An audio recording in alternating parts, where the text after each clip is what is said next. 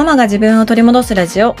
このラジオでは子育て真っ最中の私がイライラが止まらないお母さんたちに向けて自分を知り自分を取り戻すことで子育ても夫婦関係も楽になる考え方をシェアしていきます。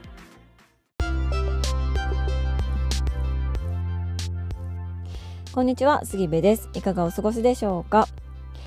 えー、先日ですね我が家の5歳の末っ子の幼稚園の参観日があったんです。で無事に参観日を終えてで、ね、末っ子を連れて帰ってきたんですけども、まあ、お昼時だったんですね。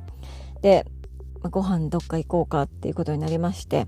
いろいろあるんですよ。もういろいろ選択肢はあるのよ。おうどんかお蕎麦かラーメンか、うん、マクドかブロンコビリーのハンバーグかえっ、ー、としゃぶ用でしゃぶしゃぶかとかパスタとかとかいろいろあったんですけど、そんな中で末っ子が選んだのはあのしゃぶ用でした。なのであのしゃぶ用に行ってまいりました。うん、最後ブロンコビリーとしゃぶ用がだいぶね、あのいい戦いをしてたんですけれども、はあ、しゃぶ用にするかみたいな感じで、あのしゃぶ用にね、行ってきました。でしゃぶ用ってしゃぶしゃぶ食べ放題なんですけど、幼児さんが無料なんですよね。しゃぶしゃぶ食べ放題も無料だし、ドリンクバーも無料だしでその食べ放題の中にデザートも含まれていて綿菓子とかワッフルとかソフトクリームとかあとかき氷とかあの白玉団子とかそきな粉とかそっち系のものとかもいろいろあるんですよね。だからもうあのしゃぶしゃぶが食べたいっていうよりもですよね。あの末っ子は。もうデザートが食べたい。で綿菓子を食べたい。綿菓子をくるくる回したいみたいな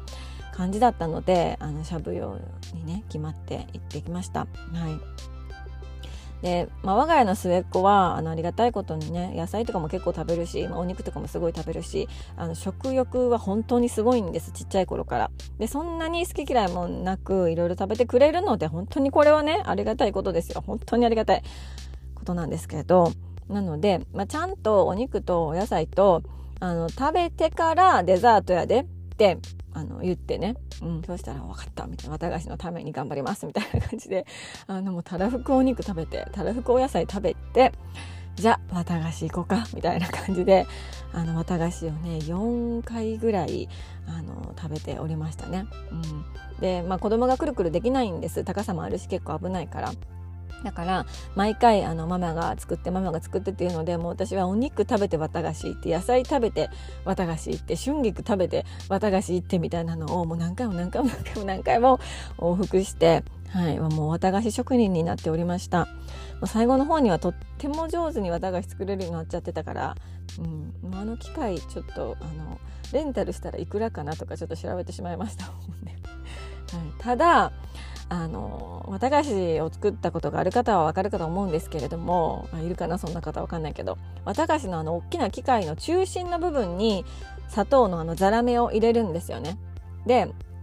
まあ、機械スイッチ入れてちょっと温めて待ってであの真ん中のところにザラメをざっと入れてでちょっと待ってであの割り箸をくるくるくるって言ってあの綿菓子作るんですけどその、まあ、置いてあるザラメのね、容器の蓋がちゃんと閉まってなくって、私がそのザラメをこうザーって真ん中に入れようとしたら、あのー、もうあれはどれぐらいだろうか。もう本当におびただしい量の数の、あの、ザラメがですね、あの、その綿菓子の機械の中にもうズワーって入っちゃって、でもそんなことになると思ってなかったから私もなんか悲鳴を上げてしまってあのしゃぶ用の中でね「はい、うわー!」みたいな感じであのザラメをぶちまける女みたいな感じに、はい、なってしまっておりましたもうすぐにねあの謝って別に私悪いことしてへんけどと思ったけどさもうぶちまけちゃったからもうお店の人に「すいません」って言って「もうザラメぶちまけてしまいました」みたいな感じであの謝罪をしてね、もうあのなんかこれ緩かったみたいでみたいな言い訳をいろいろしてね、はい、あのそんなこともありながらそんなこともあったのにもかかわらずあの綿菓子5本ほど作ってきましたね。5本？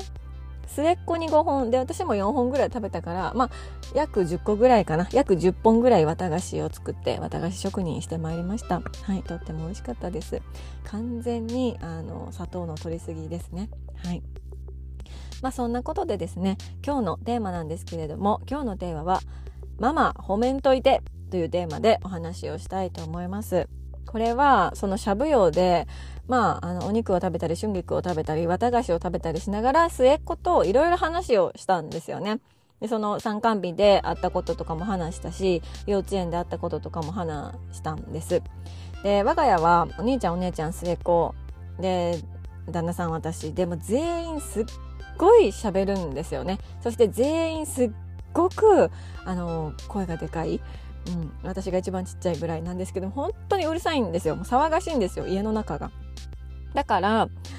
ご飯の時はもう私が私が私がみたいな感じで全員手が上がってる状態。で全員一緒に喋り出すんですよね。だから本当に何でしょう落ち着いて穏やかに1対1で話をするっていうことがすごく難しいんです。なので、まあ、何かじっくり話をしたい時は私と長女2人でとか私と長男2人でとか私と末っ子2人でみたいな風にもう1対1にならないと話がこうじっくりゆっくりできないっていうあの環境にあるんですねだからこの参観日の後の末っ子と一緒にランチに行くっていう時間はすごく貴重な、まあ、2人でいろいろ話ができる時間なんです。うん、で、まあ、今回もいろいろそういう、あのー、まあ幼稚園のことがメインですけど話をしていてであのすごくね印象的だったことがあって今回の参観日はもう今年度最後の参観日だったのでまあなんかあの子供たちからお父さんお母さんに感謝の気持ちを込めてサプライズのプレゼントを用意しましたみたいなあのこう流れというかくだりがあったんです。でその時に子供たちがこう折り紙で作った切って貼って作ったお花みたいなのをあのまあ、秘密でね作ってくれていてでそれを当日あのいつもありがとうみたいな風に言って渡してくれたんですよね。であの、まあ私は何でしょうねあの秘密って言われたんやけどなみたいな感じで末っ子にあのサプライズがあるよみたいな風にあの聞いちゃってたんですよ。うん、で聞いちゃってたしでもなこれは言ったらあかんって言われたからあの聞かなかったことにしてすぐ忘れてってずっと言われてたんですね。まあまあ忘れるの得意やろ。だからもうなもう聞いたってあのもう忘れて忘れてみたいな感じであの言われてたんです、うん、だけどもうその秘密にしておくとかお母さんを喜ばせたいみたいな気持ちってもうワクワクワクワクしちゃうもんだから末っ子はそのサプライズで渡す予定のお花を家に帰ってきて全く同じものをあの作ってしまっちゃってたんですよ。そうあの作り方も幼稚園でさ教えてもらってきてで幼稚園でうまいことできて可愛いなと思って家に帰ってきて折り紙ものりもハサミもあるから家でも作れるなと思って家で作っちゃってたんですよ。でもう家でその花を見た時点で私は「え可愛いみたいな「えこんなん作れるんやすごいな」みたいな風にあのちょっとファーストリアクションをそこで取ってしまってたんですよね。うん、だから、あのー、今回お花をね「はいどうぞ」みたいな風に渡された時に「あこれ家にあるやつと同じや」みたいな風に、あのー、思っちゃったんです本当はね本当は。でもその雰囲気としてちょっとクラスの雰囲気として「はいどうぞ」って渡したらお母さんたちが「うわー」みたいな「すごいありがとう」みたいな感じになってたんですよ。まあそうなるでしょう。なるですよ。な、なりますよ。そんな雰囲気にはね。そんな子供たちから、しかも5歳のさ、もうこの間まで赤ちゃんやった子供がさ、こんなんも作れるようになって、で、しかもその中になんかママありがとうとか書いてたりとかしてさ、で、いつもありがとうって言って渡されたら、そりゃもう、はーってなりますよ、そりゃ。で、そういう雰囲気だったんです、案の定。で、もうちょっとこう泣いてるお母さんとかもいて、で、ありがとうってあのいう雰囲気だったんですよね。だからちょっと私もその雰囲気に負けちゃって、うわーすごいやんみたいな、ちょっとあの、演じちゃったんですよ。えー、すごいみたいな、お花やありがとうみたいな、ありがとうは思ってるよ。ありがとうは思ってるけど、ちょっとなんかオーバーにリアクションしちゃったんですよね。えー、すごいみたいな感じで。で、あのー、まあ、その時はそれで良かったんですけど、その件について、あの、しゃぶ用で、あの、末っ子からちょっと一言言われまして、なんかさあのめっちゃママ「へえすごい」とか言ってたけどさああいうの嫌やねんなって言われたんですよ。ごめんなさいっていう感じなんですけどなんか褒められんの嫌やねんなってあの言ってきたんですよね末っ子が。5歳ですよ。5歳よ？5歳の子供がね私褒められんのあんま嫌やねんなって言う？って思って。で私は末っ子のことをあの、まあ、赤ちゃんの頃から見てますけどまあ、この人本当に人生何回目かなっていうすごくねなんというかあの、本質をついたことをポロッと言ったりだとかすごくあの物事を冷静に見ていたりだとかあのみんながわーって言ってても最終的に末子が言ってることが一番合ってるなみたいなこととかがすごいあるんですよねだからいや本当にこの人人生何回目って何度も何度も思ってきてるんですけどあの今回またですねあちょっとあの本当に私よりも長い期間生きてらっしゃいますかみたいな 感覚であのびっくりしたんですよ。うん、私あんま褒められるの好きちゃうねんなって言ってきてね。はい、ででそれってすごくあのパワーワードじゃないですか。5歳が言う私褒められるのあんま好きじゃないねんなってすごいパワーワードだったから。えちょっとそれについてもうちょっと詳しく聞かせてみたいな感じになりまして。で「え褒められんの好きじゃないの?」って聞いたんですよね。もう一度改めて、うん、そしたら「いやでも運動会とかで頑張ってその後に褒められるのはいいねんけど、まあ、マラソン大会とか運動会とかまあなんかそういうので褒められるのは嬉しいねんけどなって言うんですよ。でねってなったらえその違いは何ってなるじゃないですか。じゃあこのお花が作れてすごいねって言われることとすごいねっていうかまあへーって言われることとその運動会が終わってあ頑張ったねって言われることのその違いは何なんでしょうか？っていう感じになってそれを聞いたんですね。そしたら難しくってできなくってでも頑張ったらできたっていうことに関しては褒めてほしいって言うんですよ。で褒められることにも別に嫌やって思わないと。だけど別に難しくもないし頑張ってもないし簡単にできたことなのにそれに「えー?」とか言われるのはなんか「何言うとんねん」って思うって「え5歳?」みたいな。で私はそれにあなるほどと思ってなるほどなそういう違いがあるのねってなるほどなって思ったのと同時にそこまで5歳がまあこれは親バカも入ってますけど親バカをこう超越した本当に驚きですよね私は。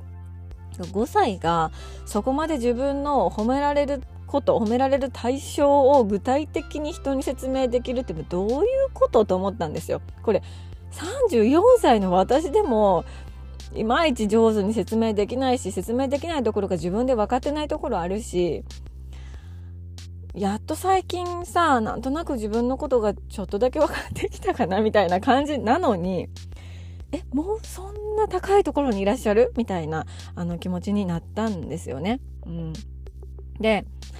本当はこっからもっともっと、え、それってどういうこととかさ、聞きたかったけど、あのまあ、定期的に綿菓子タイムを挟んでたのででまあ言ってもねあの集中力がそんなにこうずっと持つわけでもないしぐっと深い話ができるかっていうとそこはやっぱりねまだまだあの5歳だからっていうのがあってそこでちょっと話が終わっちゃったんですけどあーなんかすごい面白いなと思ってただその時に私が末っ子に伝えたのはあの簡単にできること本当は他の人からしたら難しいんだけど簡単にできちゃうことってそのあなたのすっごい得意なことかもしれへんよって言ったんですよ。確かに自分自身では難しいことを頑張ってできるようになったっていう、まあ、変化があの身に染みている方が褒められた時にピンとくるんだけどでもそんなに頑張らなくっても簡単にできることできちゃうことっていうのがあのまあ才能というかね得意なこと、うん、っていうところにつながるからだから本当にすごいなって思ってもらってるあの言葉とかそうやって褒めてもらってる言葉はあのまあもらっといたらいいんじゃない？みたいな風な話はしたんですよね。うん、でそこから私は自分自身に置き換えて考えていてまあ私もこう自分よりすごいなって思っている人に褒められたりするとなんかこう受け取れへんなみたいな時あるなと思ってたんですよね。うん、であのー、まあこの末っ子がね褒められるの嫌っていうのは私のことを自分よりすごい人って思ってるわけではないと思うんですよ。だけどなんか感覚として似ているのかなと思ったんですよね。で自分よりすごい人ってすごい漠然としてるじゃないですか。なんなん？自分よりすごい人って感じなんですけどなんかね例えば何でしょう。例えば何やろうな。まあそんなこと起きたことないけどいまだにいまだにっていうかそんなことこれまでの人生で起きたことはないけれども例えば私があのすっごいベテランのアナウンサーに喋るの上手ですねとかって言われたとするじゃないですか。そしたらさ、いやいやいやいやいやいや、いやいやいや、誰が言うてますのっていう感じになるじゃない？とか、すっごいスタイルがいい人に、めちゃくちゃスタイルいいですねって言われたら、いやいやいやいやいやいやいやいやいやいやってなるじゃないですか。なんかそういう感じ？うん。でも、それって、なんというか、まあ自分のことしか考えてないなと思うんですよ。勝手に自分とその人を比較して、勝手に上下を決めて、勝手に自分のこと下だって思って、あのーそのせっかく頂いてる褒め言葉を受け取らないっていうのはすごい相手にも失礼だしそんなもん知らんがなって感じやなと思うんですよね。うん、であの褒め言葉をね受け取っといたらいいよなと今は思うんですよ。もうそれが何だろうがもうどんなものであろうがさもう褒め言葉は素直に受け取っといたらええんじゃないかと思うんです。うん、でもう一個私が思い出したのは私今でこそすごいそれをしなくなったんですけど結構ねあのごまをすり散らかしながら生きてきたんですよ 長い間いろんな人に対して。まあ、こう言ったら喜ぶんじゃなかろうかとかさこういう言葉を求めてるんじゃなかろうかみたいなごまをもうスリスリスリスリスリスリスリスリしてあのー、生きてきたんですね。うん、でだからこそ良、うん、かったことももちろんあると思うんです。うん、だけどあの自分がさごまをすり散らかして生きてきたもんだから他の人もそうなんじゃないかっていう思考になってたんですよね。これは無意識で、うん、だから他の人に褒められたとしてもいやいやいやいやあの人もどうせごま吸ってるだけやろみたいな私にごま吸ってるだけやろみたいな風に思っちゃってその言葉を素直に受け取れないみたいなこともあったなと思うんですよね。うんん本当に相手に失礼だから。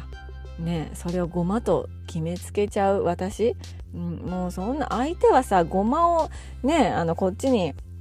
あの吸ってるわけじゃないかもしれないし、まあ、それは相手にしかわからないです。どういうつもりでそういう言葉をねくださってるのかわからないけどでもあのそれがごまであろうが何であろうが褒め言葉を受け取っといたらいいと思いますしそれをちゃんとねこう自分のこうポッケにしまってさもうありがたくちゃんとしまってたまに見返して「あのありがとうございます」ってたまに言ってっていうあの感じで人からの言葉を受け取れたらいいなっていうふうに、はい、思ったりしておりました。うんだから、まあ、まあ答えはありませんいつも通り答えもないしあ褒められるの嫌ってそっかこんなにこう褒める子育てみたいなのがこうねあの時代の流れとしてあの大きくなっているけれども、まあ、子供からしたらそりゃ何でもかんでも褒められるのも嫌なのかもなみたいな風に思ったりもしてましたね。うん、このあの褒める子育てについては私はすごく思うことがたくさんあってあの100%肯定をしたいかと言われるとそうではなくってこれについても一つエピソードを取ったんですがなんかうまく話せなくってあのお蔵入りになってるんですけども、うん、だからこの褒めんといてほしいっていう言葉はとってもねなんかこう私にとっても新鮮だったし衝撃だったしいろいろこう考えるきっかけをもらえたな面白いなと思っておりました。まああのー、これはもうちょっと末っ子と話してみないと本当のところというかあの、まあ、何が言いたかったのかなとかこれの根っこは何だったのかなみたいなことはまだわからないなと思ってるんですけど、ま、私が勝手にあの想像するにはあの末っ子って本当に家族の中でももうずっと生まれた頃から今もなんですけどちょっとこう赤ちゃん扱いされるみたいなところがあるんですよね。まあ一番下だからでしかもあの上のお兄ちゃんお姉ちゃんとはちょっと年の離れた末っ子だからだからなんかこう赤ちゃん扱い良くも悪くもされる場面が多いなと思うんですよ。うん、でそれを本人もよしと捉えてる時もあればだんだんこう大きくなっていくにつれてもう赤ちゃんじゃないもんみたいな風にあの思ってるところもあるなっていうのを普段の様子を見ていて思うんですよね。うん、だからこのなんか安易に褒められるっていうのはちょっとこう赤ちゃん扱いされてるって感じであの嫌悪感があるのかなとかあとはまああのこの参加日の時に私はねあの本当にへーって思ってたというよりも本音としてはこれお家でも作ってたなみたいな風に思ったからそこの本音の部分をこう見透かされてたっていうのもあるんだろうなとか、うん、あのまあ自分ではそんなにすごいことしたって思ってない自分のこう自己イメージみたいなところと他者からのあのイメージっていうのところにギャップがあってそれに戸惑ったのかなとかまあいろいろあのこうなのかなああなのかなみたいな風にその言葉からちょっと私は末っ子のことをねあの想像しておりました。うん。面白いんですよね子供との会話。本当に面白いから。本当にねあのー何でしょうね。すっごいこう頭をのいろんな線を抜かれた感覚になる。うん、あの一個一個本当に枠を外してもらってるみたいな感覚になるんですよね。話せば話すほど、うん、そういう視点があったかとかさ。あそんなこと思ってたんやとか。そういう風に捉えるかとか、うん、っていうのが話せば話すほどあるから、うん、とってもねあの面白いなと、うん、思った。しゃぶ用でのランチタイムでした。はいということで今日は「ママ褒めんといて」というテーマについてお話をしました。あの末っ子がね私がなんか大げさに「へー」とかっていうあののがちょっと嫌らしくって、はい、それについてあのクレームをいただきまして でそれをきっかけにちょっと自分自身も、まあ、褒められるの嫌な時あるよなとかうんまあ、末っ子はどういうふうに考えてるんだろうなみたいな風なことを考えるきっかけになったよというお話でした。はい皆さんはあのお子さんとね話す中でちょっとこうハッとさせられることとかねあの自分自身と重ね合わせることとかっていうのはありますでしょうか？はい、もしあったらぜひぜひね聞かせていただけたら嬉しいなというふうに思います、えー、ご意見ご感想あなたのエピソードなどは LINE の公式アカウント見て受け付けております。概要欄に URL を貼っておきますのでぜひご登録そして、えー、メッセージもねよろしくお願いいたします。はい、えーこのママが自分を取り戻すラジオの、ね、公式グッズというものがございます。母も人間というテーマで、えパーカーだったりとか、えマグカップだったりとか、一番人気のトートバッグだったりとか、いろいろ、え母も人間グッズを取り揃えております。で、この母も人間デザインはですね、この2月の末で販売終了となります。で、3月からまた新しいテーマと新しいデザイン、ロゴで、えー、グッズを販売したいなというふうに思っておりますので母も人間が購入できるのは2月いっぱいなのでまだの方はぜひぜひ、えー、お早めにご購入をよろしくお願いいたします。はいということで、えー、今日もね素敵な一日になることを願っております。